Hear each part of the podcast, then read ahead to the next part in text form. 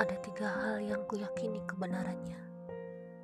Pertama, Edward adalah vampir. Kedua, ada sebagian dirinya dan aku tak tahu seberapa kuat bagian itu yang haus akan darahku.